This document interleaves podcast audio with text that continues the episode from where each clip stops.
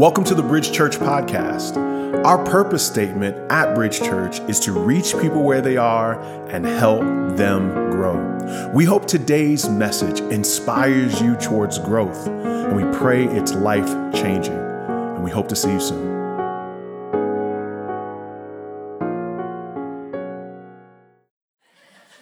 So I have to tell you, I am in love with your church. I'm gonna buy a cot, Pastor, and I'm gonna put it right up here. I'm not going back to Jersey tonight. No. Uh, All right, all right. I am just excited to be here. And uh, greetings from New Jersey. God really does live in New Jersey as well as New York. He really does. Um, and he loves New Jersey. I'm convinced that uh, whether it's New Jersey, New York, Connecticut, Long Island, uh, whatever region as well as state, God has a passion for our nation. He has a passion for this world. And he's ready and willing and able to invade it if we, his people, would just step up and love him the way that we're loving him tonight. Amen.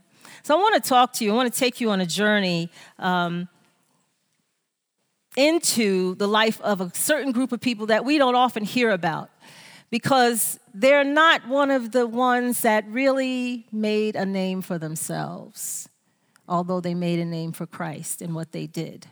And I believe that it's more important to make a name for Christ than it is to make a name for ourselves.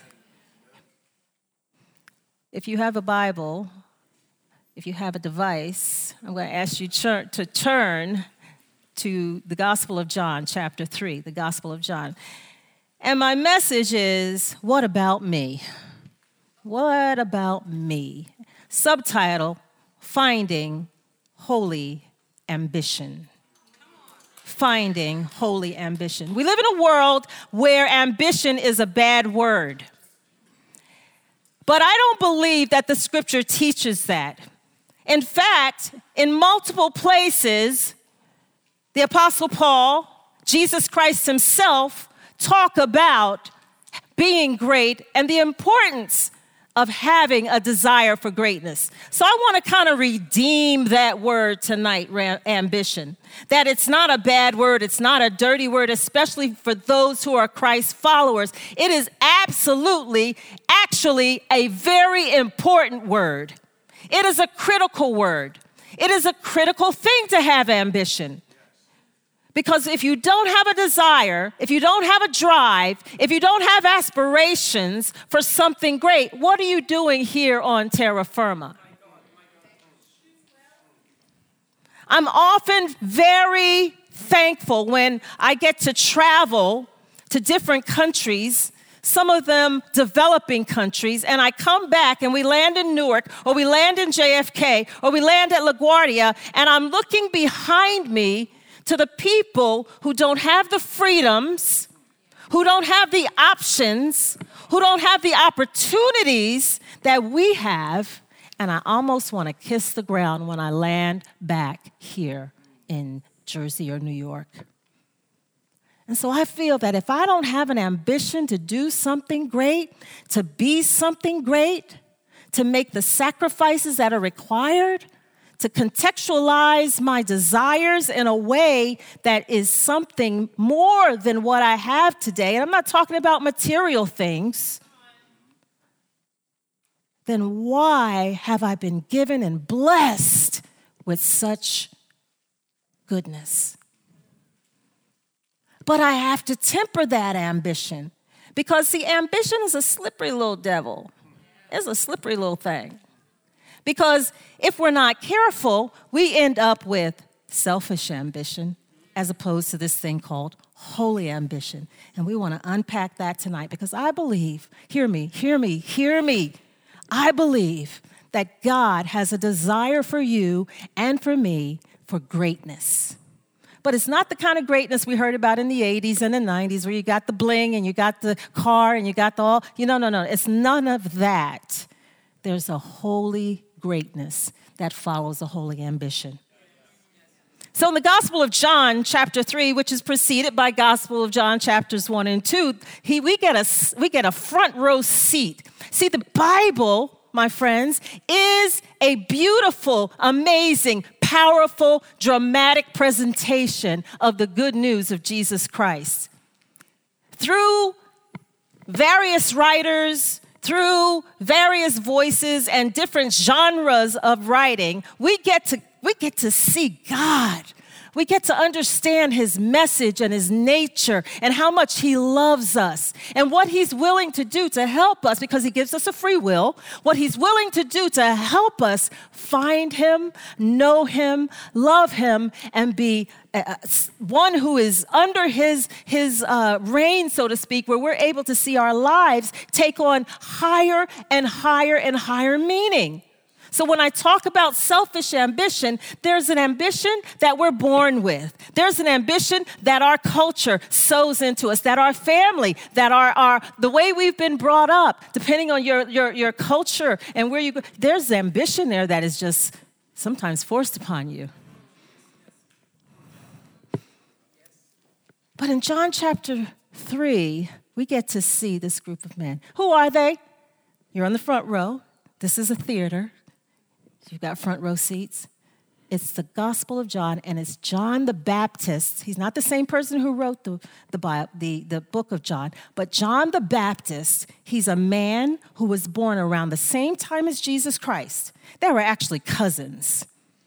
And when John the Baptist is born, the, the prophecy or the, the prediction over his life is that he will be one who comes before Jesus Christ and paves the way for, his, for Jesus Christ's message. He's called the forerunner of Jesus Christ. And so he has this title, and he begins to move out after a season of being in the desert and just being, be, uh, you know, taking time out with God to kind of clarify what all of this means in his life. So he then begins the journey and he steps out and he begins to proclaim, I am not the one, he's proclaiming to all of Israel, hey, folks, listen. I'm not the one who's coming to give you hope and to give you this understanding of who God is. I'm just the one who's preparing the way. I'm preparing the way of the Lord.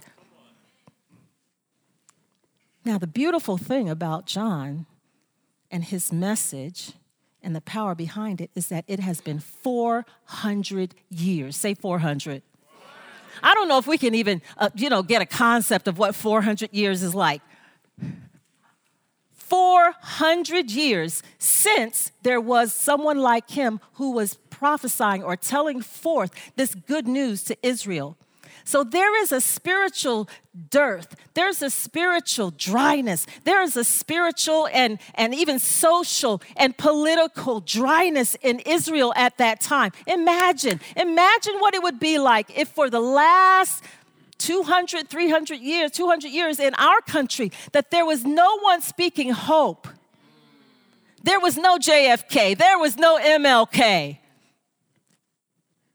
There was no one bringing a message of hope into the land. Imagine what that would be. Imagine if there were no pastors who really had a word from the Lord. Imagine if your mom and your dad just really eh, dry so you can imagine the heaviness that was hanging over the nation of Israel. And here comes John after 400 years of dryness. And he begins to preach and he begins to call people to the Lord, to God. And he begins to even what they called uh, at, the, at his time was baptizing them. In other words, just putting them down in the water and bringing them back up in a pool, in a, in a, a type of a pool, and saying, your sins, if you believe and if you will trust and if you will repent and turn around, repent simply means to turn around. If you will repent, change your mind, have a different perspective of God and how He wants to impact your life, you will have hope and peace. And so He goes around baptizing people, and they're coming out to Him. And now John's a little weird because he's dressed in some kind of weird clothing. The Bible says that he was dressed in camel's hair and some kind of other stuff, and he's eating locusts and wild honey. I don't know. Anybody had that for dinner last night? And so he's a little weird. He's creative. I'm, I'm, the worship pastor at our church, so yeah, he's. A, I love creative people, so I kind of like John. And so everybody starts to come out after him. I don't know if you've ever heard this. Michael Jackson once said, if you want people to come out and see you and hear, you've got to give them something they've never had before. John was giving them something they ain't never had before. He was giving them this, this powerful word of hope. And there was there must have been an anointing. When I talk about anointing, that's just a sense of something supernatural working through him. That he had it. And so one day, everyone begins to stop going to John and they begin to follow Jesus. Because as John's star was rising, Jesus' star began to rise too. He began to preach.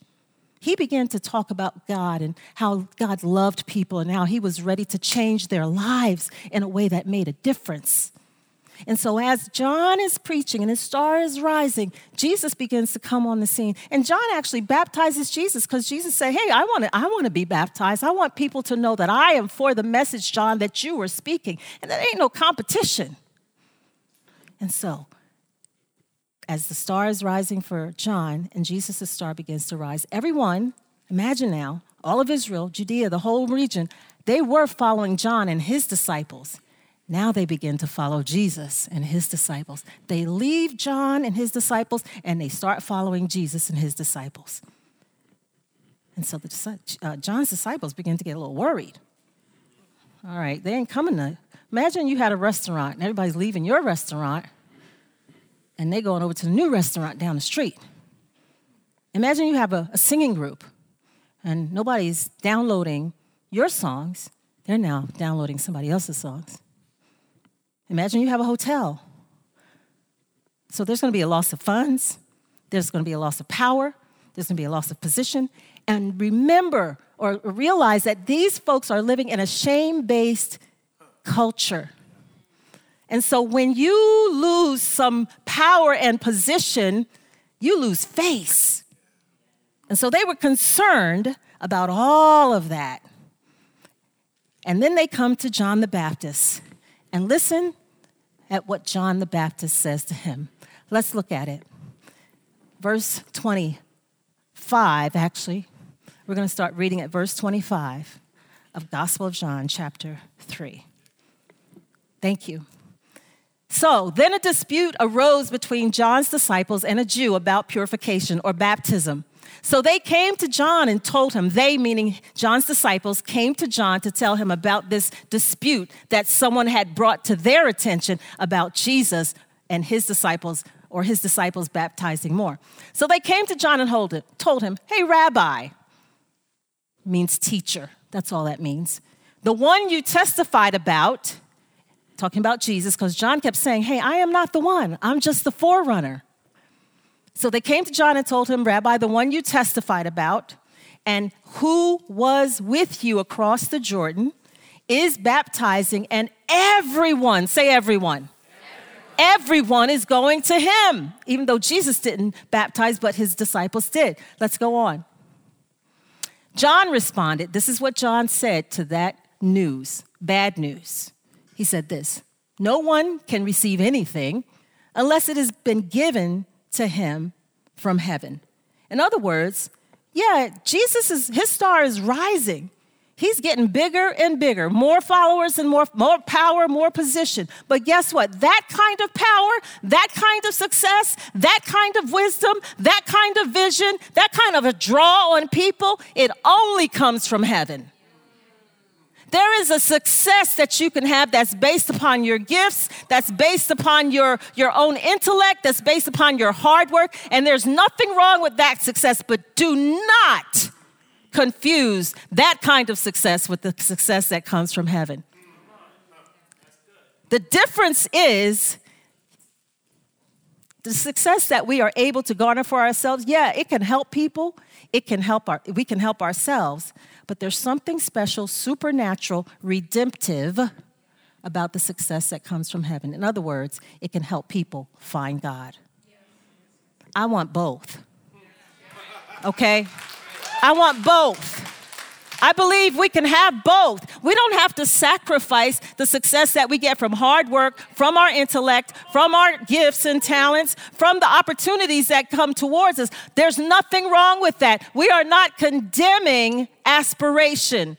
We're not condemning having desire for greatness, but have both. Have your gifts and, and the grace of God and things that God does through you. Have it be redemptive. Something that helps people find God, that helps people better their lives in line with what God's saying. So that kind of success only comes from heaven. So don't worry. He's saying, boys, don't worry about it. JB, I'm fine. I'm fine. JB is fine because I know that what Jesus is doing is simply God given. No jealousy, no competition. So then he says, You yourselves can testify that I said, and he said it three times in the first couple of books of, the, of this uh, chapters of this book. You yourselves can testify that I said, I'm not the Messiah. I'm not the, the Israelite king who's coming to save the people. I'm not the Messiah, but I've been sent ahead of him.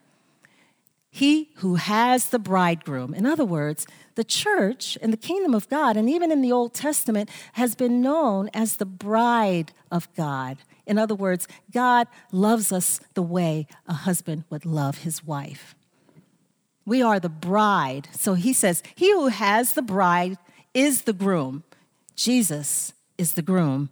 We, his people, are the bride. But the groom's friend who stands by, the best man, and listens for him rejoices greatly, not just rejoices, but rejoices greatly at the groom's voice. The groom saying, Yeah, I'm going to take her. Mm hmm. Yeah. Will you take this woman? Yes, I take her. God says He takes you, He has you. He's, he's like a husband that will treasure you and nurture you and love you because He's chosen you. Oh, come on, that's worth an amen or something. That's who you are.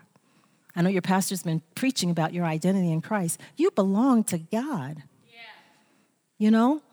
Ah, you got a last name that was handed down to you. You got traits that were handed down to you. You have a label based upon what you do, nine to five during the week, or four to 12, or whatever your shift might be. But you belong to God. He's got you. Amen?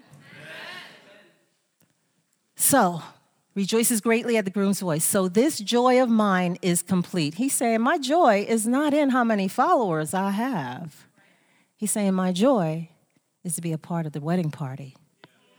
Just to be able to stand next to the groom and hear him say everything that he says about his bride. To be a party of all that the groom does and to support him.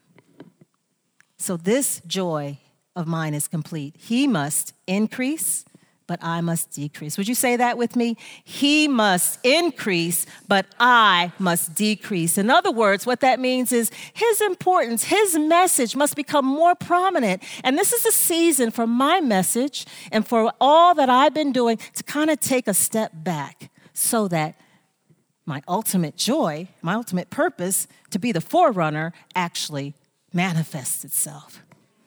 Can I tell you something? Each one of us here, our real role, you've been praying about your, your calling and your gifting and what God's called you to. Your real call, your foundational call, is to be a forerunner, to tell people about Jesus Christ, to tell people that Jesus Christ is the one and only, as we were even worshiping today. Your real, maybe that's not the best word, your foundational, your first, your primary purpose in the kingdom of God is to tell people about Jesus Christ.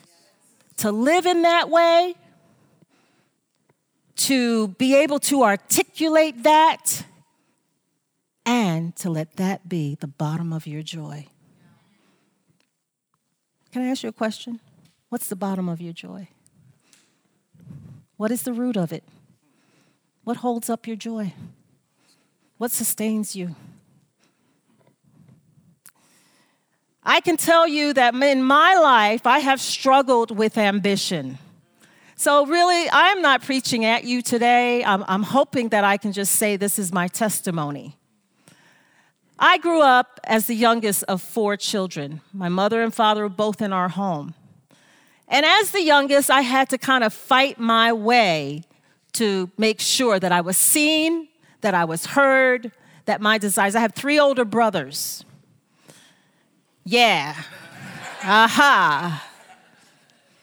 And my parents worked, they were blue collar folks, worked double shifts, and I was often left at home alone, latchkey, as we used to call it, where you had a, a key around your neck. You go to school and you come home and you unlock the door, nobody home. And so, in that place of loneliness, my brothers were off doing something else, my parents were off working, I began to say, What about me? Where are the ones who will love me and connect with me? Oh, they loved me because they provided for me, and my parents are wonderful, they're still alive, but they were busy working. For some of you, you had no parent, or the parent you did have didn't even care about you or care for you. And the cry of your heart has often been, as it was perhaps back then, what about me? because we do carry those hungers with us from childhood into adulthood. Are you with me? And so, as we grow and we bring these hungers, and we also bring what our culture has put on us, how you are supposed to be the, the, the, the, one who carries the family or carries someone else in the family, or you, you they, they look to you and expected you to make it. You're the first one to go to college. You're the first one who's going to do this. You're the one that we're depending on. Maybe you were the only one who wasn't strung out on drugs, or maybe you were strung out on drugs and you heard that, listen, you need to rise up because there's more for you. But then we struggle with this ambition to make to do, to be, more of ourselves, but even just more of ourselves for God. And so, how do we get there? How do we arrive at the place where we can begin to grasp this thing called holy ambition? So there's three kinds of ambition. I've talked to you about one. Number one, ambition that is just a desire to succeed. It's a drive, it's a focus to make something happen. Nothing wrong with that. Jesus said, if you want to be great in God's kingdom, though, Learn to be the servant of all. Learn to be someone who serves, someone who's willing to give up their, or I should say, make room in their natural ambition for the serving of the greater good. That's what John the Baptist said. Yeah, I, I knew what I was called to do, and I did it. I'm going to continue to do it. But there's a greater good here that I need to make room for. And so we're going to ask the question in a little while are you ready to make room for the greater good in your life? Are you ready to, make room for the greater good as a single person? You know, you're pursuing, you're running, you're chasing your dreams. You're trying to get all you can and then sit on the can.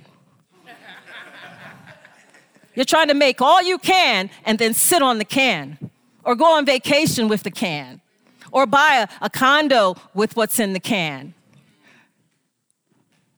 or build up that 401k. Nothing wrong with that. But are you ready as a single person to open your arms a little wider and say, God, is there a greater good for my riches? Is there a greater good for my time? Is there a greater good for my attention other than my devices that I spend so much time on?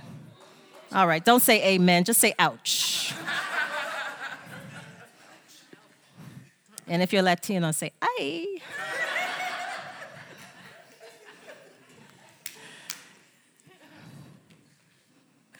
And then there's holy ambition, which I'm alluding to when I talk about the greater good. So there's regular ambition, there's holy ambition, but then there's selfish, selfish ambition. Say selfish ambition. And the scripture talks about selfish ambition. I believe it was Apostle Paul who said, Do nothing out of selfish ambition, but love one another. Instead of selfish ambition, love. What is selfish ambition? Selfish ambition is this it's blind ambition.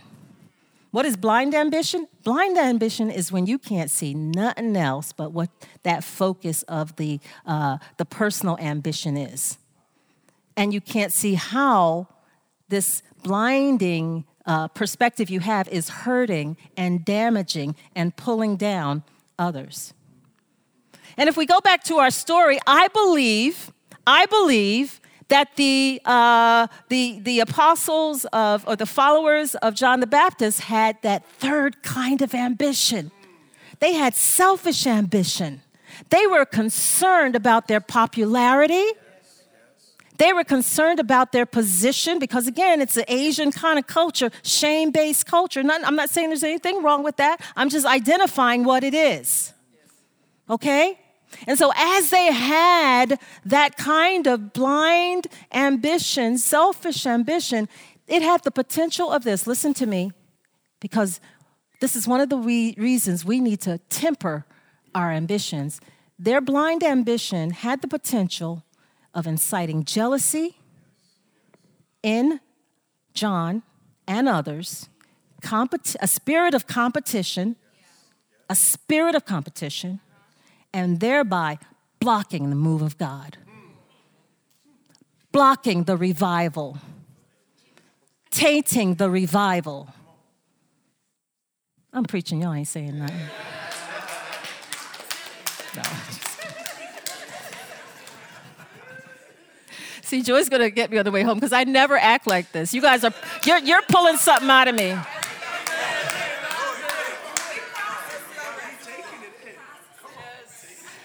Listen, I love the Word of God, and when I sit and read it, um, I, I, I'm trying to really put myself in the story, so to speak, because it's preaching to me. Every scripture preaches to me, every verse preaches to me.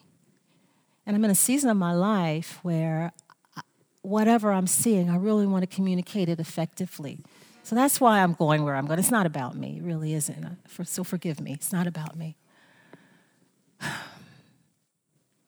So it had the potential of blocking that move of God, which was so critical to the world.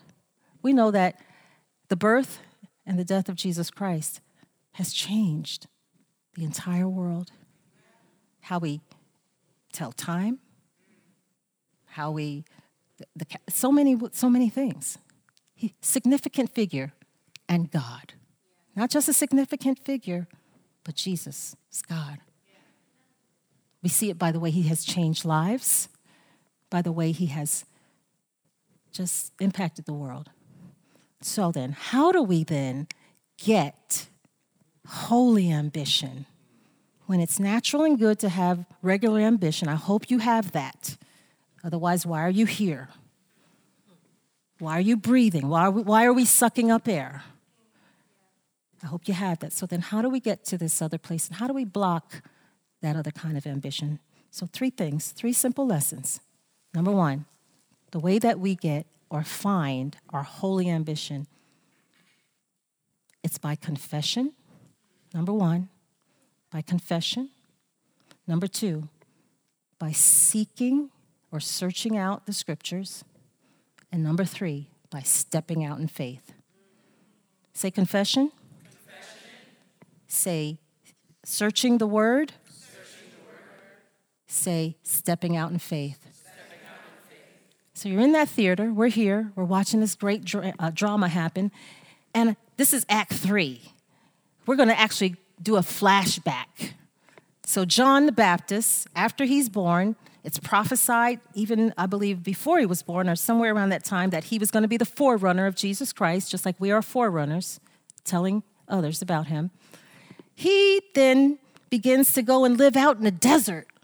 And I always wondered, what, what, John, why you, why are you out in the desert? It was because of the call of God on his life. It was because he had to be able to communicate this message unselfishly and without any ambition. And the reason that you have to go out in the desert to do that is because ambition is all woven all inside of us. Selfish ambition, good ambition, but not the holy ambition. Holy ambition, you've got to pursue it. The holy ambition, as a single person, you got to pursue it. As a married person, you got to pursue it. As in college, you got to make room to pursue it. As a millennial, oh God, you got to make room. you got to make room. And so in the desert, that's where you make room. In the secret place, in the prayer closet, on the spiritual retreat, that's where you make room for the Lord, by the power of the Holy Spirit, to break into the, the, the hold of selfish ambition on your heart. That's the only way to do it. You can't will it to be broken. You can't exercise it out. You gotta, God has to do it. Only God can do it. Now, listen to me. No shame because we've all got selfish ambition. I am not, again, I'm not preaching at you. I'm trying to share my testimony with you. In my marriage, now let me even go back farther than that. When I was single, my selfish ambition got me into a whole lot of trouble. I used to drink because I was trying to balance out how much I was pressing and searching for stuff with some kind of release and relief. I was getting into all kinds of relationships for the wrong reason, looking for love in all the wrong places, that's what they say, yeah. That was me. I would steal, I was a shoplifter. Don't hold your wallet. It's okay. I've been redeemed. I'm saved. I really am saved. and so all of those things were an outlet for me to try to become uh, happy. Looking for adventure, shoplifting.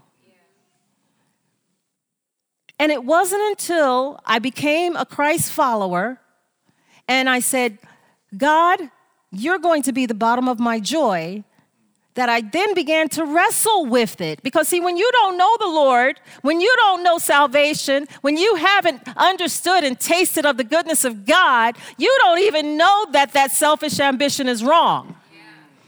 It takes coming over to the other side in order for the scales to fall off of our eyes and our perception of ourselves, our perception of our desires and dreams, that's when things begin to change. Amen? Amen. Has that happened to anybody in this place? That's the power of salvation. That's the beauty of salvation. You can't change yourself. You need Christ. He changes you from the inside out. When we try to change ourselves, we're trying to change ourselves from the outside in with our own understanding. And so I began to go on a pursuit because, in order for us to be in ministry, David and me, I began to see that there was no way for it to work for me to stand up on that podium because it's like an x ray machine. You know, when people up there, you can see right through them, can't you? You, you know it, right? Worship leaders, you know people can see right through you. If you're performing, if it ain't real, they know. And I love the anointing too. And so if you're performing and it's not real, the, the sense of the special, the itness of God, the anointing doesn't flow. All right, I want to get back up. I want to get in that too. That's that's worship teaching. That's teaching for worship. And so in marriage also, I began to see that my selfish ambition was causing fights and arguments and disagreements and depression and unhappiness for me and for my husband. You know, our different cultures, even just the little things like he's West Indian, he's Jamaican. He's from Jamaica. Yaman. I am American. I am American, yeah. But even when it comes to our, our, our, our, our, our culture, the clashes, uh, he likes hot food. I don't care if it's hot, just give me something to eat. You know, he talks about, and he's an engineer as well. And I'm a creative. And so he used to talk about how I would, I would press the, the, the toothpaste anywhere on the tube. I didn't care. and he has to roll it up from the bottom.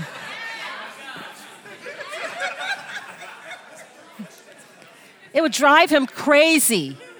It would drive, and little things like that began to eat away at our marriage, and even bigger things, personality conflicts. He's a he's a he's a engineer. I'm a creative. And it took me going into the secret place as a single person, as a married person, and in my profession to see that those selfish ways were blinding me and getting in the way of true joy.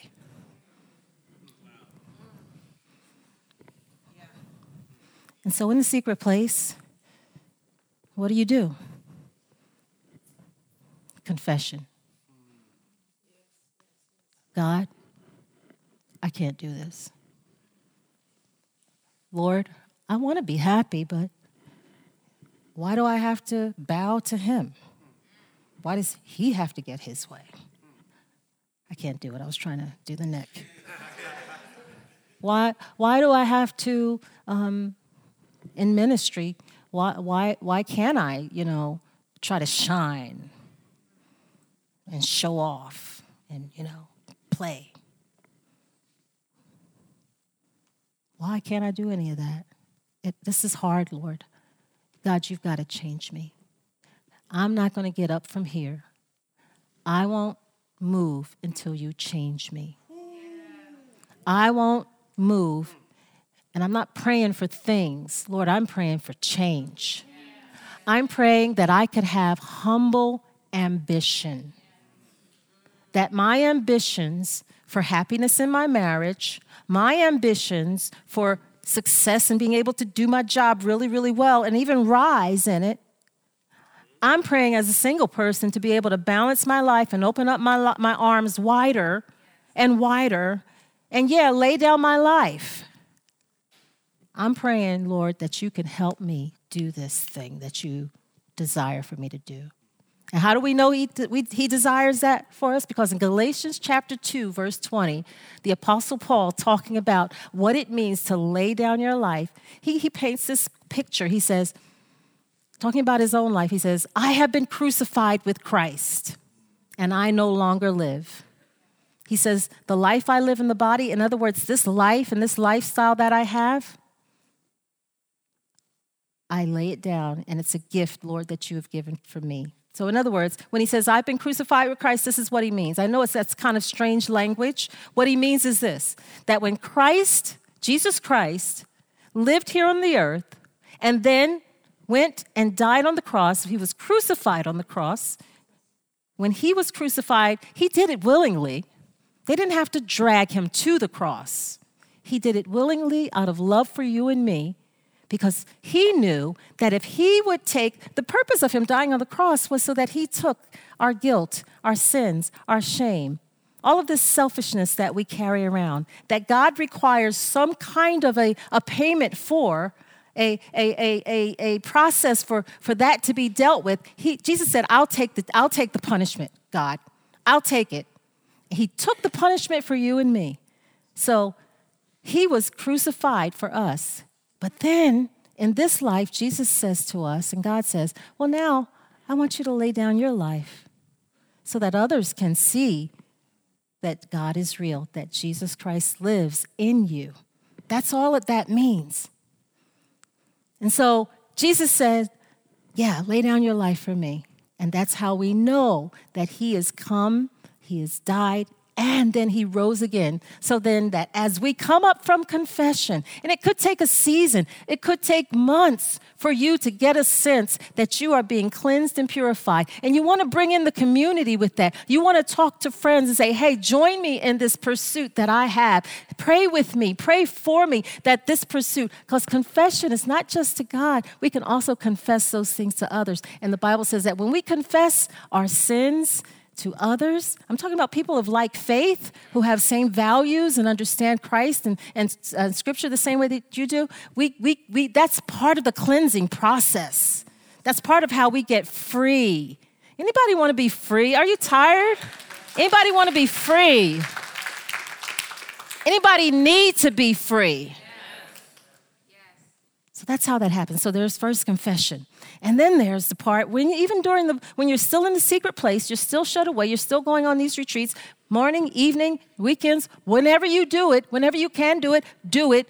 Then there's the part of searching out the scriptures, opening up the Bible, looking into the Word of God, reading books like Proverbs that says so much wisdom about what it means to keep our ambitions in check, Philippians, so much what it means to keep our, uh, our, our ambitions in check. Excellent books that I'm sure your pastor can recommend that can help us have this disciplined life so that our ambitions don't get out of whack. We're searching it out. We're looking for answers. We're seeking, trying to figure out okay, why am I where I am and how do I move forward? There's some work. There's some work. It doesn't happen by magic. You don't get this in a box that's delivered on your doorstep and you open it up and all the ingredients are there. I wish it was that easy. After that, then we come to the place we begin to get uh, uh, somewhat free and we get a picture of what this new life looks like, where we're in Christ, where Christ is in us. And he's calling us to live out a bigger life, a life that has a bigger perspective, a bigger purview. And then we have to begin to step out and walk it in faith. Faith meaning trust, trusting that God is going to give us the grace, the wisdom, the heart, the fortitude. You're going to fall, you're going to have to get back up. You're going to slip back into uh, selfish ambition, get back up. You're going to get mad and you're going to try to have your own way. What? get back up. You're going to become so frustrated and feel like, what about me? When you do that, what are you going to do? Get back up. Because it's a process. This, and I'm still working it out, to be very honest with you. It's a process. So, John the Baptist, he goes through that when he's out in the wilderness. That's what he's doing in the wilderness. Maybe you're in the wilderness right now. Maybe there's a season of loneliness, there's a season of lack, there's a season where you just feel like, God, where are you? And what about me?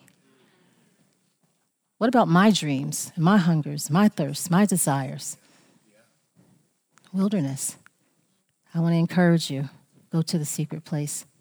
I want to close with this story. David, my husband, as I've shared with you, he's an engineer by education and um, a civil, civil engineer. And so we met in college.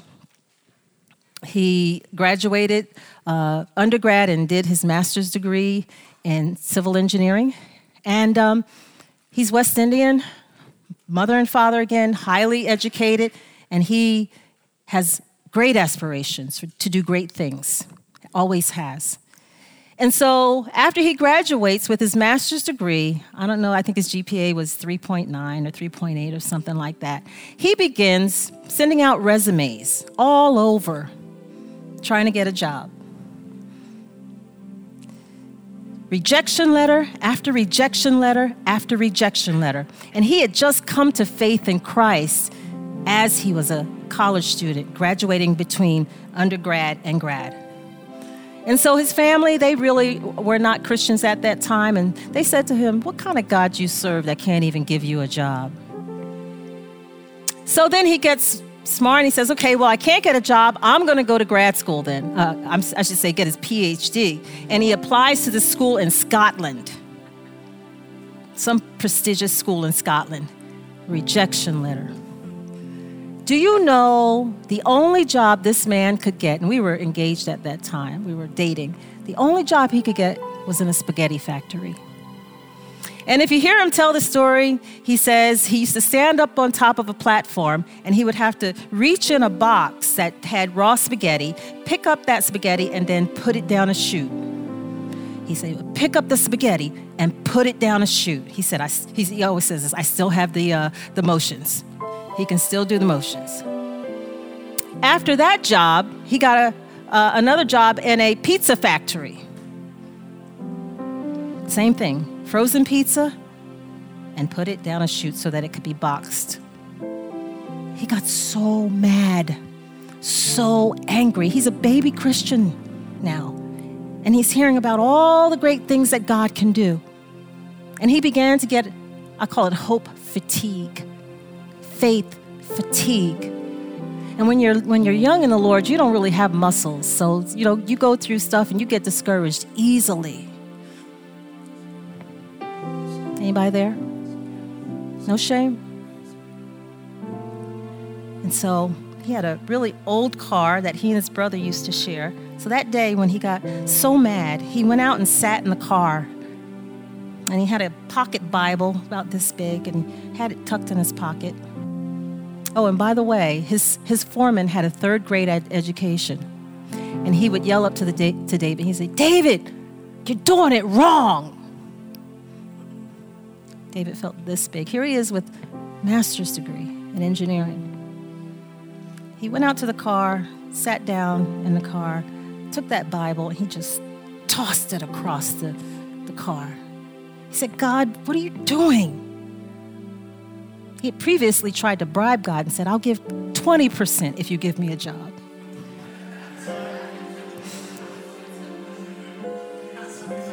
No job.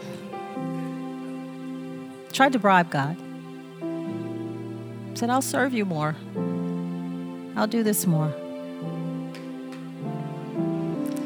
And he said in that moment, he heard the Lord say to him, David, if I ask you to do this for the rest of your life, would you do it? And he said, he's thinking real quick. Uh, if I say no, then I'm just being, you know, someone who's weak in faith and not really a sell, not really sold out to the Lord. And he said, if I say yes, I said, he said, I'm lying because I don't want to do this the rest of my life. And he, in that moment, this is what he said Father, if you ask me to do this for the rest of my life, I'll do it and I won't complain. At that moment, something broke in him. So he couldn't totally grasp the yes, but he knew he wanted to still follow the Lord's guidance for his life. And he said, If I have to do this, I will learn to not complain. I will train myself that the bottom of my joy would not be a job. The bottom of my joy would not be the aspiration of an education. The bottom of my joy would be simply to please you. He says, in that moment, something broke inside of him. And he was able to just walk that season out in his life. Now, he eventually got a job, and I'm not saying that that would happen for anyone and everyone, but that's the way God led him. But the important part is, he said, the bottom of my joy was not a job, was not a husband, was not a wife, was not a home. The true joy for those who are forerunners for Jesus Christ whose one primary mission in life is to prepare through whatever vocation, station in life you are, is to live it so that people can follow Christ through your life. He was happy with that. I want that. I need that. In, this day and age, I gotta have that. Because everybody's trying to be somebody on social media. Everybody's trying to be somebody on the job, but for a selfish reason. And so, my prayer is that we would get back up. My prayer is that you and I would step by faith into those difficult places where we don't complain in the marriage, where we don't complain on the job where we say, Lord, as if, if this is where you have me, I will live it out and simply be happy that I'm a part of the wedding party.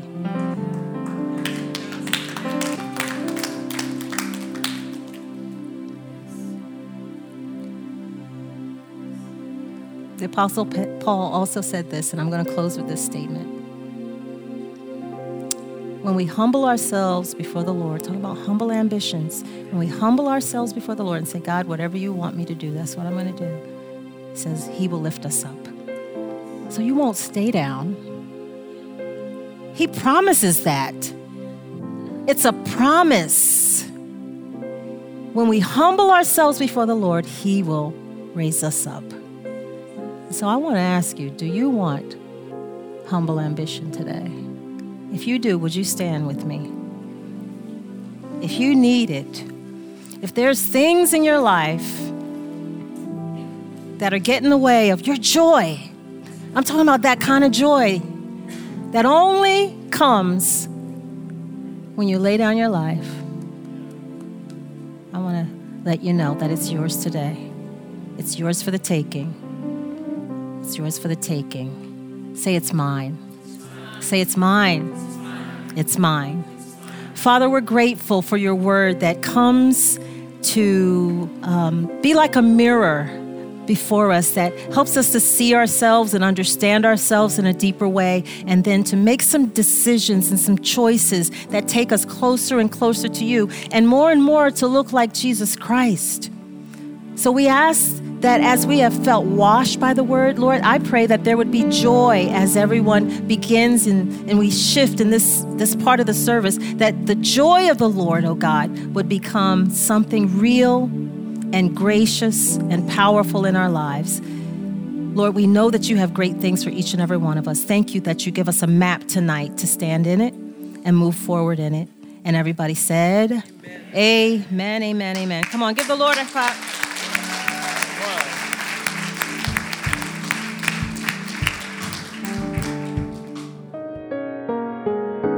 We hope today's message was encouraging for you. We'd also love to hear how God used this message to speak to you. We hear from people all across the country about what God is doing through our podcast, and we'd love to hear from you. You can email us at info at bridgechurchnyc.com. You can also find us on Facebook and Instagram. Our handle for both of those social media outlets is at Bridge Church NYC. Our website is bridgechurchnyc.com.